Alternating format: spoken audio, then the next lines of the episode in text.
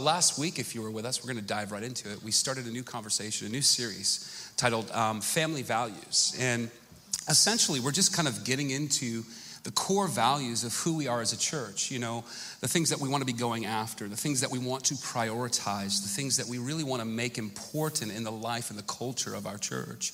Um, we believe that these things will help make us more healthy followers of Jesus as well as effective followers of Jesus. How many want to be effective? You know, how many, you know, and how many want to be healthy? Two very important things. And so uh, we feel, meaning me and Bethany, feel as though these values can help us do that as a church. And so um, you may um, notice a sequence. Yes, I think they are in number of importance, meaning last Sunday we talked about the presence of God. Mm-hmm. And, and that for us is number one, uh, you know, number one top, mm-hmm. like, thing that we want to go after and be people known, uh, being marked in going after the presence of God. But we also want to um, highlight, secondly, we want to be a people who are a prayerful people. Mm-hmm. Um, and if you know us, um, it's, it's really weird because this is such a, um, a super fast paced, transient city where, man, we'd have to almost spend Sunday after Sunday to kind of like get into our history a little bit and like right. how we came here because we're originally from northern massachusetts mm-hmm. and um, we kind of came in here you want to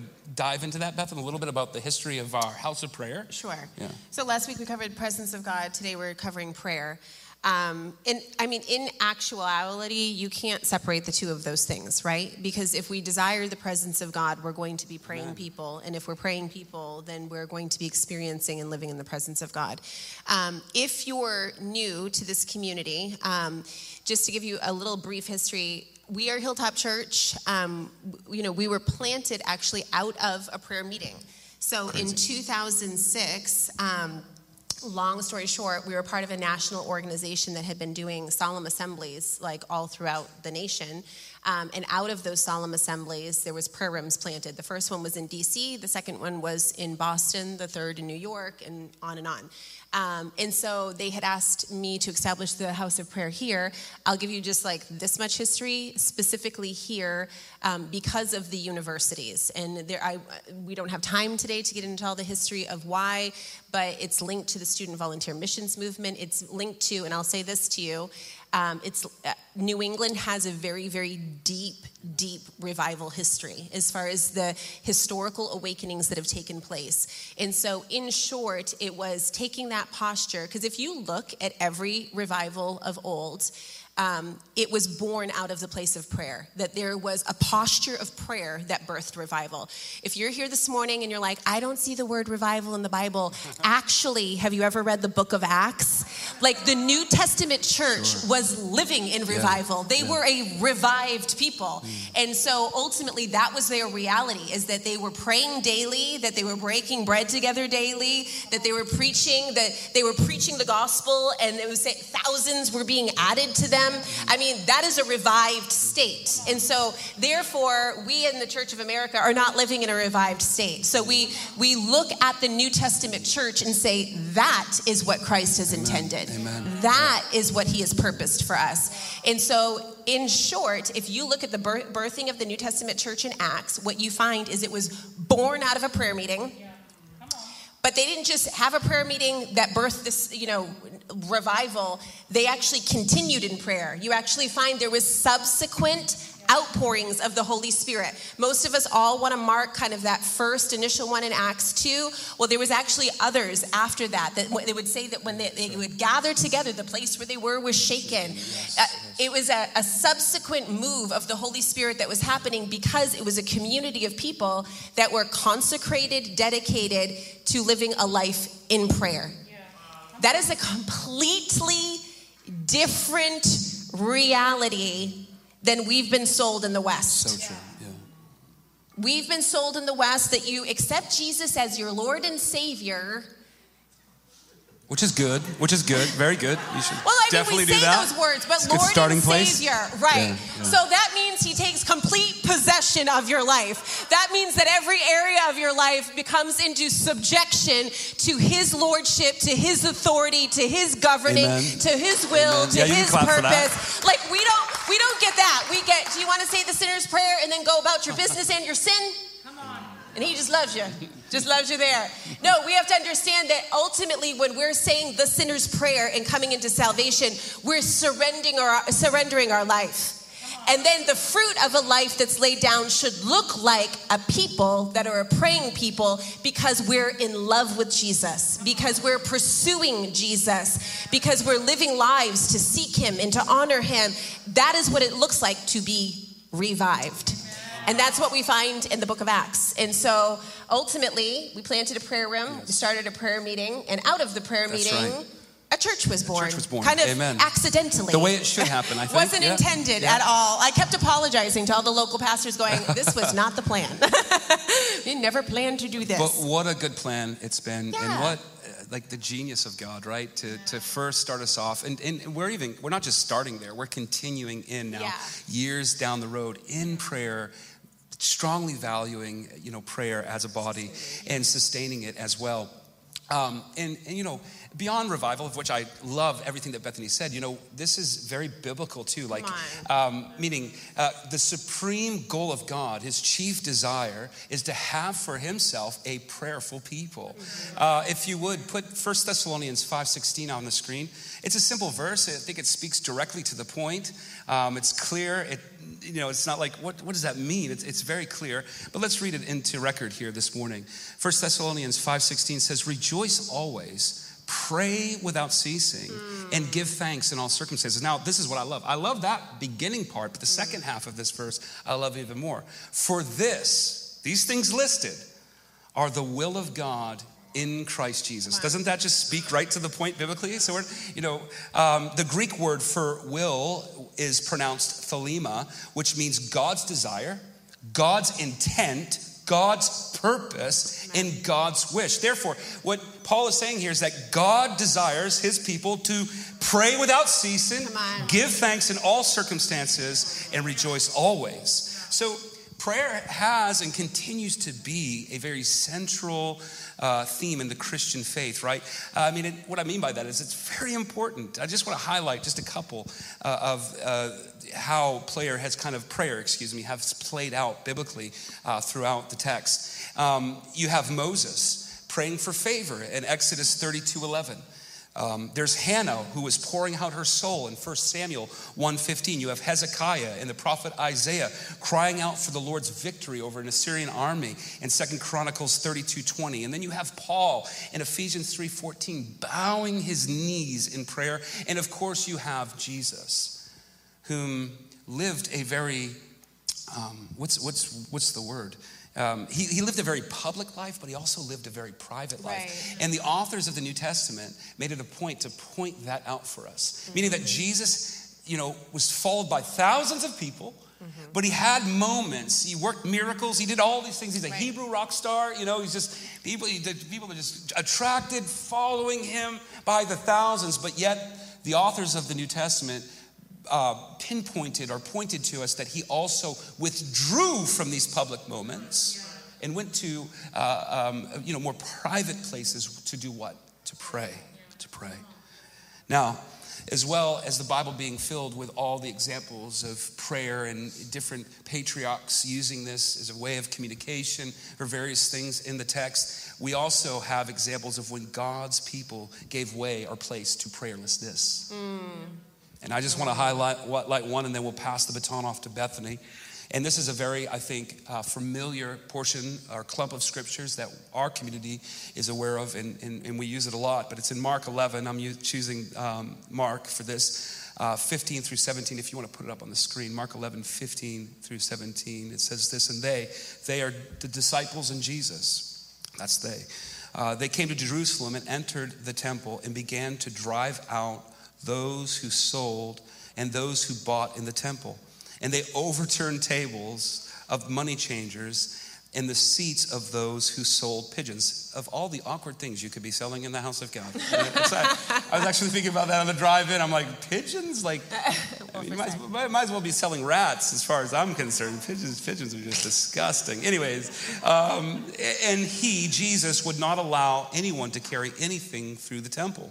And he was teaching them and saying to them, Is it not written, My house shall be called what? A house of prayer. See, we just didn't make up that language. Jesus right. Uh, reads it into record. Actually, years before Christ, the prophet Isaiah prophesied right. that right. the house of God, meaning the church, the family of God, will be marked primarily as being a prayerful people. So, my house shall be called a house of prayer for all nations. But you have turned it into a den of robbers. Now, before I pass this on to Bethany, just read two observations here. One, Jesus, I believe, gives the church its title, if you would. Right. He, he defines the nature and the primary role of what the church should be right. about. That is prayer, okay? That's the way I see it, that's the way I read it. Uh, my house shall be called what? A house of prayer. And then, two, it's easy for us, meaning the church. Here, it's a clear example, and we see it all throughout, I think, you know, Western culture in the church, where we make it about something that God never wanted, meaning church. Right. We make church about something that God never intended nor wanted it to be about. And, and it's so easy to quickly get off the path. Uh, but I, I, feel as though what I want to come out of this for our church is for us to snap back in to the original purpose and right. intent, yeah. the will of God to get back into seeking the presence through praying to Jesus. Amen. So good. Um, like Daryl said, ultimately, Jesus set out what the blueprint for what the church is called to be. He gave us our identity, He gave us our function. And so, for all of us as believers, when we start to like superimpose what the church is supposed to be, or superimpose what we want the church to be or what we think the church should be and all of those demands and expectations, we have to go back to this is what Jesus identified as the church. He said that we're called to be a house of prayer. And so we're going to pick up in Luke chapter 11. Um, this is such a testimony to the life of Jesus. The disciples come to Jesus and they ask Jesus, they say, Teach us how to pray. So obviously, they were seeing prayer modeled. They were seeing that Jesus was a man of prayer. And let me ask you a question. If you got to spend some time with Jesus, what would be your question? Like most of us would have some very interesting questions, you know, like, how do I become more successful? Right. You know, like we, we kind of have all of these things that we have self interest, and they're saying, the, the time that they have with Jesus, they're saying, teach us how to pray. So they saw the value of learning how to pray. And so we're going to pick up in Luke chapter 11 here. And this is, we're not going to spend a lot of time because we're actually going to get into two parables. Um, but this is where Jesus gave them, and I want you to see this because it's so simple. If you're kind of like, prayer is hard, prayer is difficult, prayer is boring, I don't know, I'm gonna challenge you this week. Just take out Luke chapter 11. Begin to meditate on how Jesus said that we're called to pray. He, I don't want to say that it's a formula, but he makes it so simple. He makes it just so simple. So if you're like there and you're like, I'm distracted, I'm confused, I don't know where to start, I don't know where to begin with. Do I start with me, myself, I, the world, God? Like, you know, like all of the things, like our minds are racing. Just open up the word of God. Luke chapter 11 says, and Jesus said, when you pray, you say, Our Father in heaven and this is what I want to say to you don't run through the Word of God. Pause. Take a passage like, our Father in heaven. Do you even realize that if you pause there for a couple of moments, that the identity of Him as a Father, that you are a child of God, our Father who art in heaven, that you begin to grow in an understanding of that you are a child of God, therefore He pays attention to you, therefore He cares about your needs and your wants, therefore He is attentive to you and He cares deeply, that you're not there as a beggar, you're not there as a servant, you're not there in any other identity than a, a son or a daughter of God. And you have His ear, you have His eye, you have His full attention. That will change your prayer life. When you stop thinking that you're sitting in a room all by yourself and that your words are just hitting the ceiling and coming back. But when you begin to understand that there's a relational component, that you are in a living relationship with the man Christ Jesus who wants to hear from you and who wants to speak to you. Our Father who art in heaven our Father who art in heaven, how much time do you take meditating on heaven? Our Father who art in heaven. Just begin to meditate on heaven. If you've never done that before, turn to Revelations chapter 4. That will help you get a really good vision of heaven. Holy is your name. How much time do we spend contemplating the holiness of his name, that he's holy, that he's perfect, that he's just?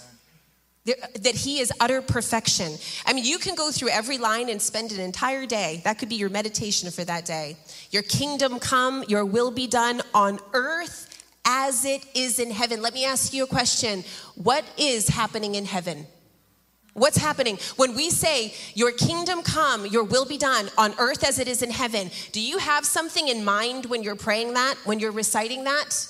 You're kind of like, what does that mean? Do you know what's happening in heaven? Revelations chapter 4. Day and night, and night and day, they never cease crying, Holy, holy, holy. If you want to see the will of God come in your life as it is in heaven, if you want to see the will of God in your home, in your family, in your marriage, in your relationships, in your children, start taking that posture of holy, holy, holy, Lord God Almighty, who was and is and who is to come. We see in heaven that the elders are casting their crowns before the Lamb who is worthy worshiping day and night. Start casting the idols and the successes and all of the things that you've acquired in this life, laying it before His feet, that there is nothing that is worthy, that there is nothing that is deserving of your worship other than Him. Give us this day our daily bread and forgive us our trespasses. What we see is He's giving us a model of repentance. Give us this day our daily bread, that we need bread from Him, that He's our source and forgive us our trespasses. Do you know repentance did not end when you said the sinner's prayer? Do you know that as a believer, you should be living a daily life of search me and know me, oh God, and see if there be any wicked way in me? That should be our prayer as people. Tenderize me, convict me, make me aware of the things in my life that grieve you, that sadden you, that keep me at a distance from you and forgive us our sins. For we also forgive everyone who is indebted to us and living a life of forgiveness, of perpetually forgiving others. And do not lead us into temptation, but deliver us from evil. I want us actually to pick up in verse 5. This is what I'm going to do instead of reading it verse by verse, because um, I didn't actually intend to go all through Matthew, uh, Luke 11, but it's such a good passage. How can you not? um, I'm going to actually just kind of give you the summary of verse 5 through 16, okay? Because it can get a little bit confusing as far as the outworking of this passage. What we find here is that he's saying um, that at midnight, so you follow the scenario. At midnight, you have somebody coming and asking for bread. You have at midnight someone that needs bread. And this gentleman does not have bread to give. Uh, first and foremost, this is a parable. Jesus went right from the Our Father saying, This is how you should pray, right into this parable. He goes right into saying, If you want to learn how to pray, pay attention to this parable. And so, what you have, I mean, I hate to like get dramatic and act things out here, but you have one friend who's in a house, right? And someone needs bread. This friend is saying, I don't have bread to give. I don't have bread to give you at midnight. Can I ask you a, a question, friends? Midnight is a very inconvenient hour. Midnight is an hour where you want to be sleeping, where you want to be resting, uh, that you want to be in bed, that you want to be warm, that you do not want to be aroused from your sleep. But instead, he recognizes that there's need, that someone needs bread, and he doesn't have bread to give. So, you know what he does? He leaves his house in the, at midnight and he goes to another house where he can find bread, and he goes knocking on the door of that house saying, I need bread. I have a friend that's come to me at midnight and I need bread, so I'm here knocking. He's saying, This is the parable of prayer. That ultimately you're the one that you have need of bread because you don't have it and there's a world that has need of bread and you don't have what they need to be given. So, what he's calling you to do is get up at the hour of midnight, which means when you want to be comfortable, when you want to be sleeping, when you don't want to be inconvenienced, he's saying, Get up out of your bed, be inconvenienced, rise up and go and knock on the door of heaven and ask for bread. So I'm going to say this to you, friends. We're here talking about prayer, and we're hoping that you catch a vision to be a praying people. There's some of you here today that have never embarked on the journey of prayer. You haven't even set out to do that. It's more kind of like, well, that sounds hard, that sounds inconvenient and difficult. There's others of you here that have embarked on that journey and you've given up. I'm going to say this to you. After more than 20 years in the prayer movement, I started at like 20 years old, praying and fasting, 40 day fasts, and houses of prayer, and building houses of prayer, and starting houses of prayer, and going all around the country and sleeping on gymnasium floors to pray for 40 days, and you know, all of the things. I'm going to say this to you, friends. There is going to be continual moments in your life that you have to sign back up. Prayer does not happen naturally. Prayer does not just happen because you're such a holy person and you burn with such desire. Prayer happens because you continually sign back up and say, This is what God has intended, this is what God has purposed, and I refuse to turn aside. So, what do we find in this passage of scripture? And if we pick up in verse 8, it says, I say to you, though he will not rise, to give to him because he is his friend, yet because of his persistence, he will rise and give him as many as he needs. Verse 9 So I say to you, ask, and it will be given. I say to you, seek, and you will find. Knock, and it will be open to you. For anyone who asks, asks receives, and he who seeks finds, and to him who knocks, it will be opened to you. So, do you guys understand? If we're going to talk about prayer, Jesus set out the model for this is how you are to pray, and then he goes right into a parable. He's saying, You want to learn about prayer? Here, learn about the persistent friend. Learn that it was inconvenient. Learn that it was hard and it was difficult. Learn that it went against everything that was comfortable, and he had to arise and go and knock on the, uh, on the door of his friend to ask. But he uses the word persistent. To be persistent, that is the posture that he is looking for in prayer. Did you have anything to add to that? No, you're doing a great job. Uh, save the majority of time for you, babe. so whenever you feel okay. you want to pass. okay, let's just we'll do Luke 8, Luke 18 because this is also we, once again we see Jesus giving um, a parable on the posture of prayer. If you turn to Luke chapter 18, then he spoke a parable to them saying that men always ought to pray and not lose heart. Men always ought to pray and not lose heart. What does that say to you? It says to you that you will lose heart. That there will be times that your heart just gets weary and overcome, and times where there's a delay and you're not seeing the answer. I want to, I, I just want to, before I read this, I want to emphasize to all of you guys that when we're reading about the judge in this passage of scripture, because it's saying the unjust judge, it's not at all reflective of the character or the nature of God. This parable is solely about you relating to the posture of the widow. It, it's a parable and a teaching to say, be like the widow. It's not saying God is like the judge. It's saying you, if you want a good picture of to be a praying people, be like the widow. There was in a certain a city a judge who did not fear God nor regard man. Now there was a widow in that city, and she came to him saying, Get justice for me from my adversary. And he would not for a while, but afterwards he said within himself, Though I do not fear God nor regard man, yet because this widow troubles me, I will avenge her, lest by her continual coming she weary me. Then the Lord said, Hear what the unjust judge said. Verse 7 And shall God not avenge his own elect, who cry out day and night to him, though he bears long with them? I tell you that he will avenge them speedily. Nevertheless, when the Son of Man comes, will he find faith on the earth? Why is Jesus asking, when the Son of Man comes, will he find faith on the earth? Does that seem like a misplaced question? They're talking about prayer and they're talking about the widow and they're talking about persistence. And then it closes with Jesus saying, When the Son of Man comes, will he find faith on the earth? I'm going to tell you, friends, your faith is intricately connected to the posture of prayer. Your faith being sustained, but your faith growing and increasing has everything to do with the posture of prayer. If you're lacking faith here today, faith for your family, faith for your finances, faith for your marriage, faith for your city, faith for our nation, faith for your health, I'm going to tell you this, friends. You cannot lack in faith when you continually position your life before God's presence. Because as you're in God's presence and you're fellowshipping and communing with Him, your faith increases.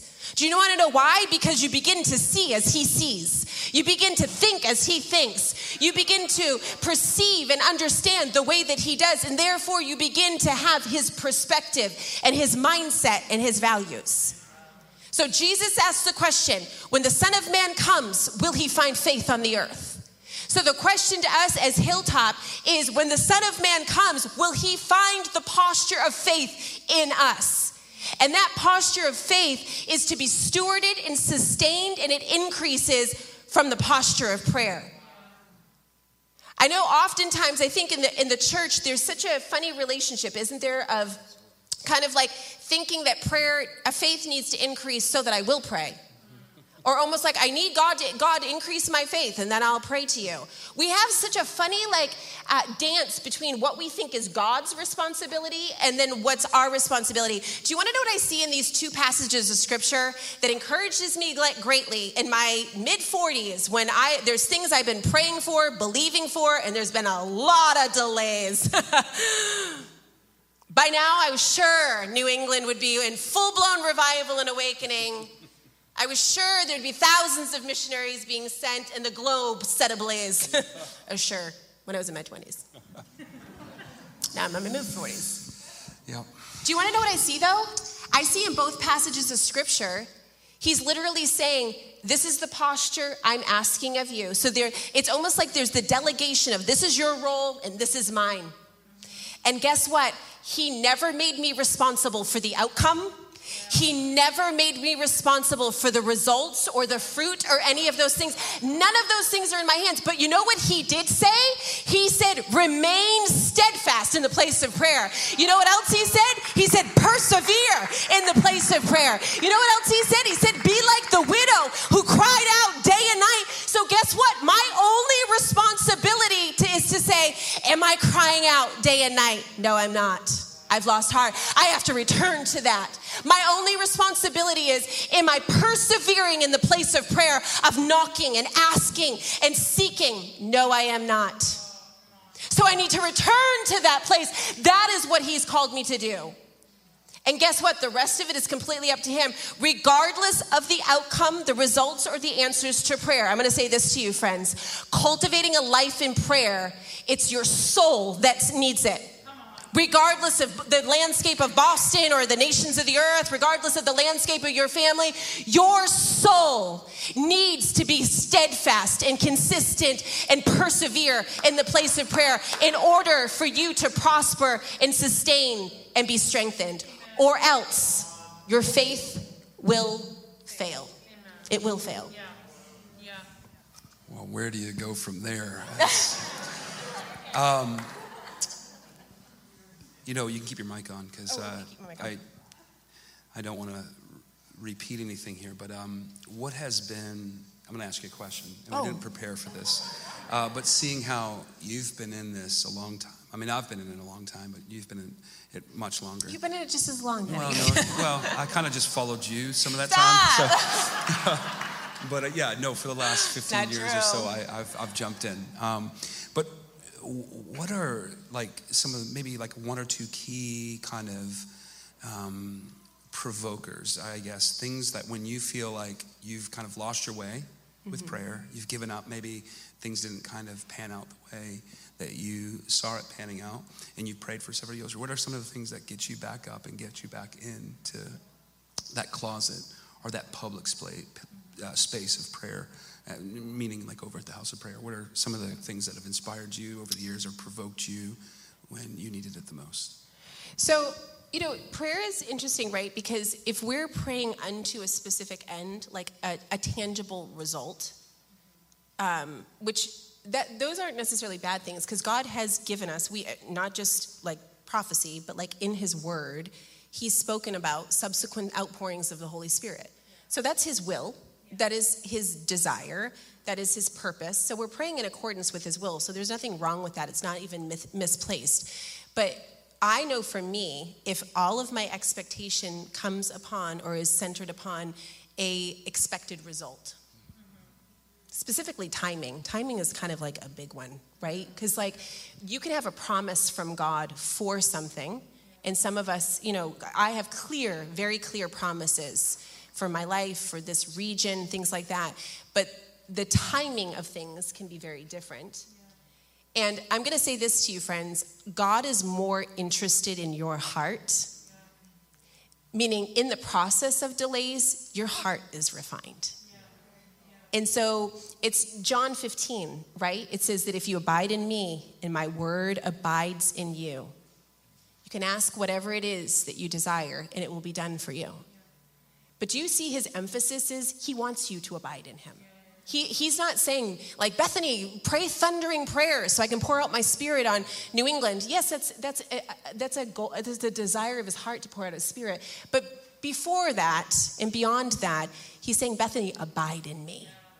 And so I think oftentimes that with prayer, is we're kind of misaligned. Like for some of for some of you, you have very tangible things. You might be praying for a spouse, praying for a house, uh, you know, praying for a new car, you know, like those things. And that when those tangible results aren't seen, we get really offended with God. Kind of like I was supposed to, and you should have. Almost like God owes us something. And the beautiful thing about prayer is that our hearts are revealed, right? Our hearts are exposed because then we're kind of like, well, I'm mad at you because I thought you owed me.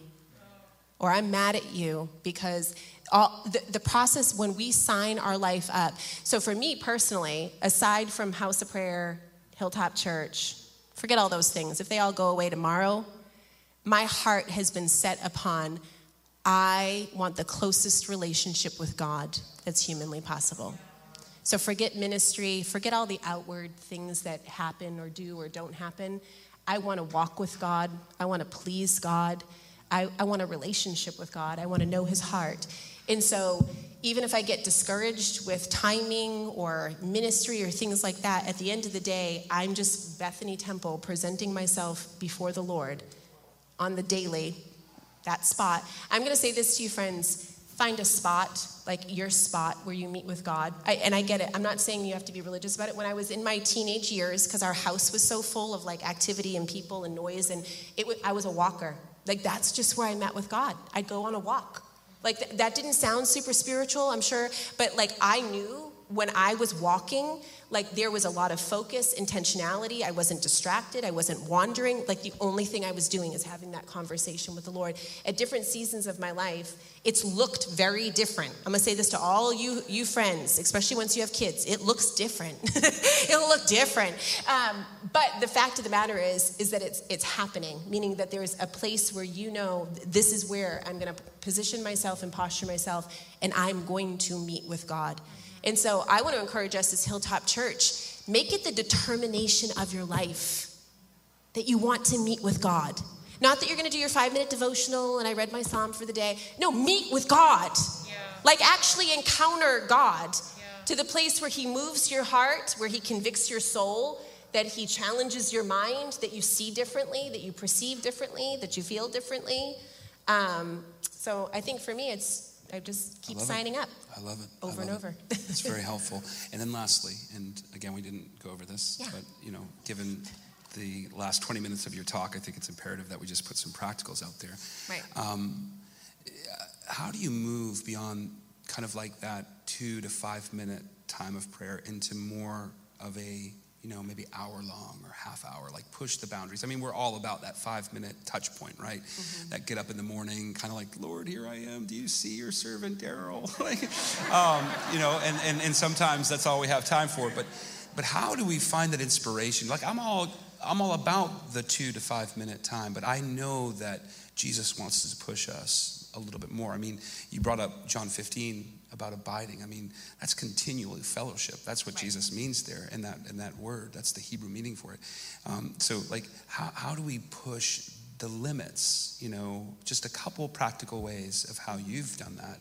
You've moved from that five to two minute time of prayer Right. into more of a half an hour, two hours, really prioritizing, maybe um, carving out uh, uh, uh, some time in your day. Um, I can't emphasize enough the importance of praying the Word of God, meaning taking a passage of Scripture. I mean, you can even start with Luke chapter 11, Our Father who art in heaven. Um, but you can go, I mean, there are so many of the apostolic prayers that Pa- Paul prayed for the church. Um, I mean, it's a template. And then if you begin to pray through those things, your heart is going to be provoked and inspired in faith for this is God's will and intention. And then, therefore, the areas in your life that that's not where you're living or that's not your reality, and you're going, oh, okay, I need a vision for that. But, you know, praying the word of God is number one.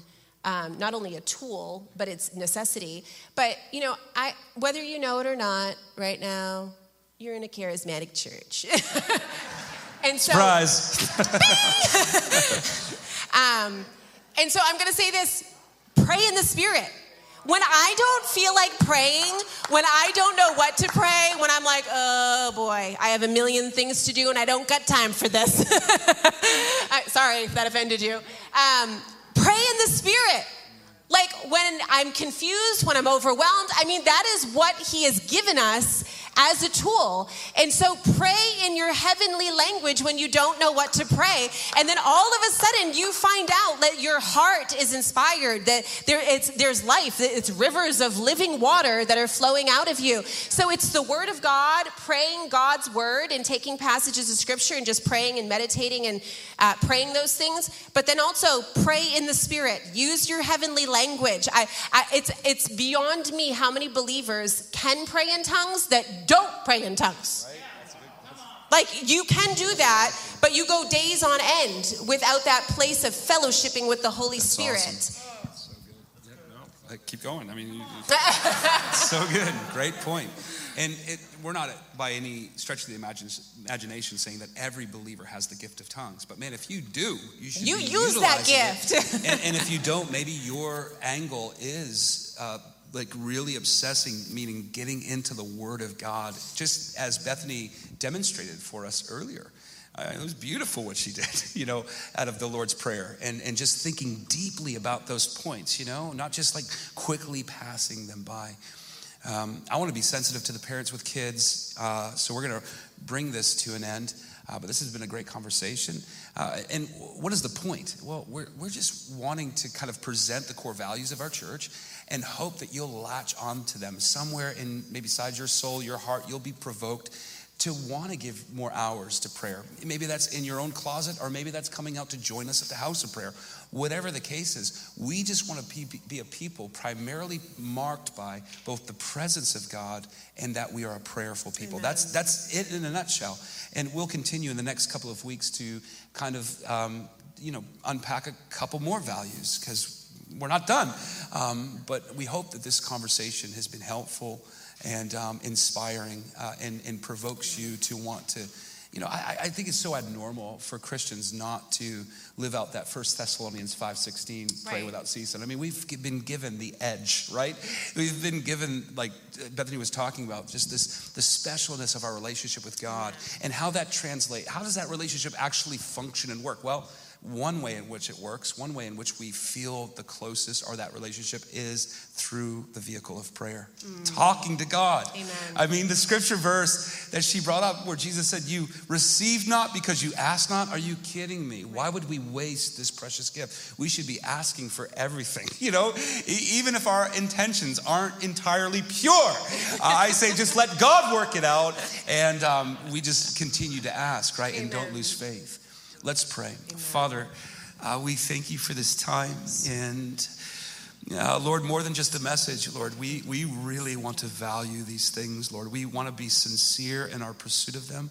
Uh, we, as a church and as individuals, Lord, we want to be pursuing and going hard together after the presence of God and, and praying, Lord, both in the uh, um, private space and the public space, God. We want to be active, Lord, in these areas. Uh, and so, God, inspire us today uh, provoke us, Lord, to, to kind of lock right into the will of God, mm. as Paul put it, mm. to, to rejoice always, pray without ceasing, yes, and give thanks in all circumstances, God. This is our desire. Amen. We pray these things in your Son's name. Amen. Hey, Amen. listen, we're going to close out this service a little differently. And if you have